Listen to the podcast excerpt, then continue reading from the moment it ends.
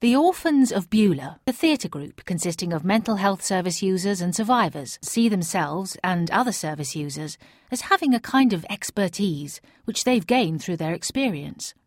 They believe this expertise could be valuable to wider society. One of the things I've noticed about myself is that I'm quite good at dealing with people who are in a crisis.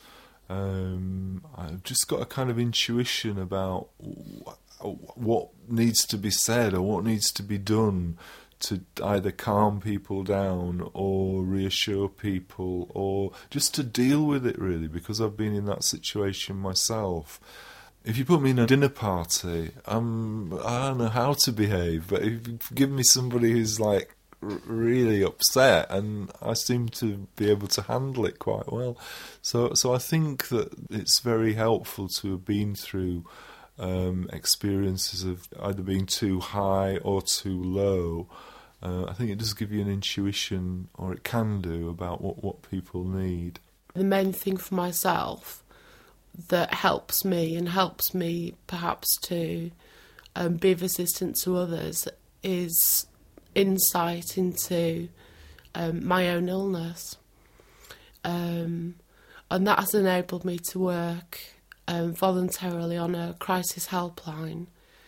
Uh, and I think it really is valued that people who, to some extent, have been there and experienced something similar, or even just the fact that they will listen and do have some kind of empathy with people's experience, people don't feel as though they are pushed out, ignored, and sometimes in a situation which is horrendous, just somebody being there to listen is all that it takes.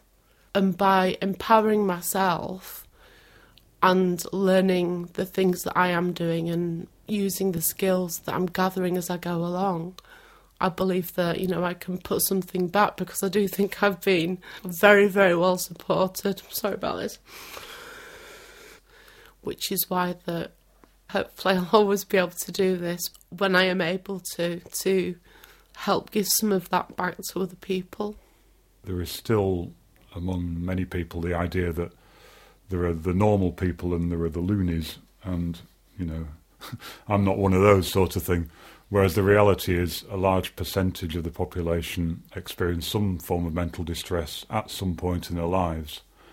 Um, so if people could share those experiences and be more open about things, be more publicised widely, then people would be less inclined to look down on people or to ostracise people and to realise that we're all susceptible to some sort of mental distress. Well, whether we are mad or not, I think we've done some pretty exciting, challenging, creative things with poetry groups, writing, artwork, I think it shows that we have a creative nature and do things to try and help other people. It's the thing of someone who's been through that experience, um, you know, naturally has a, a real empathy towards someone else going through a similar experience.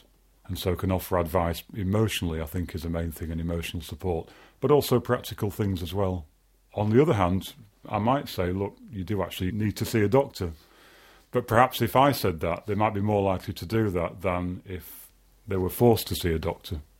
The expertise that I've gained through my personal experience of mental health problems is one of being able to understand people better and empathise with people.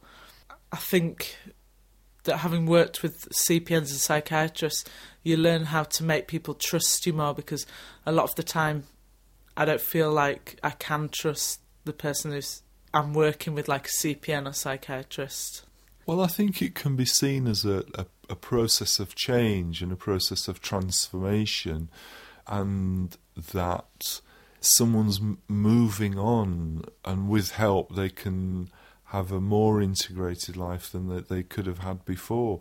I mean, I, I, think we're just at the beginning of exploring it, to be honest. And I, I recently was listening to a, a woman who, who was saying that after her experience of being in hospital, she she got interested in shamanism and believed that, that the experience of say hearing voices, um, she could see that, that that might actually be seen as a sign of sensitivity and, and welcomed by the wider society rather than seen as something that's very frightening. Uh, she traced it back that said but before the Middle Ages it would have been a normal experience. We'd all hear voices, but it was something about, you know, they kind of killed all the witches and then suddenly these experiences of being sensitive to things like that actually uh, frowned upon since then. So far, the orphans have argued that survivors of mental illness can have their own kind of expertise. But how does their expertise compare to the professionals' expertise? I think um, practically the idea of peer support, as in someone who's experienced mental distress being able to support someone else going through a similar situation, can be very beneficial.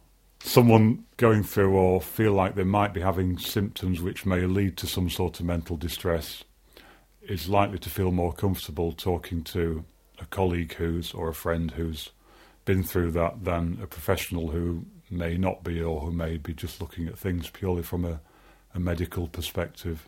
If you've been through a mental health problem, then you're a lot more likely to be able to help someone who's going through mental health problems because you just have a greater understanding of what it's like rather than someone sitting down and reading from a textbook what people are like and a certain person with schizophrenia will be this, a certain person with depression will have these symptoms because everybody's individual and like not everyone with schizophrenia will have the same symptoms. I think professional training has its place. I think it's a different kind of knowledge, really. It's more um, intellectual, uh, more abstract. I, I think when you're in a an extreme state of mind, it's very important how people react to you personally and whether or not people are open to you. I think it's impossible to label anyone with any mental illness because all the symptoms of every illness overlap. For example, I was told all the time that I had anorexia nervosa, whereas I see that as a symptom of depression. So they were trying to treat weight gain, whereas they should have been trying to treat the underlying problem, which was I was really depressed, which is why I was doing that form of self harm. The professional expertise is, I would guess, still mostly medical model in that it's it's all to do with chemicals in the brain and how can this be controlled, which I believe has its place and is, is valuable as, as one way of looking at things. But the expertise that perhaps someone like myself could give is more holistic, if you like, in that there's first hand experience of how lives are affected. From the Open University. For more information, go to www.open.ac.uk forward slash use.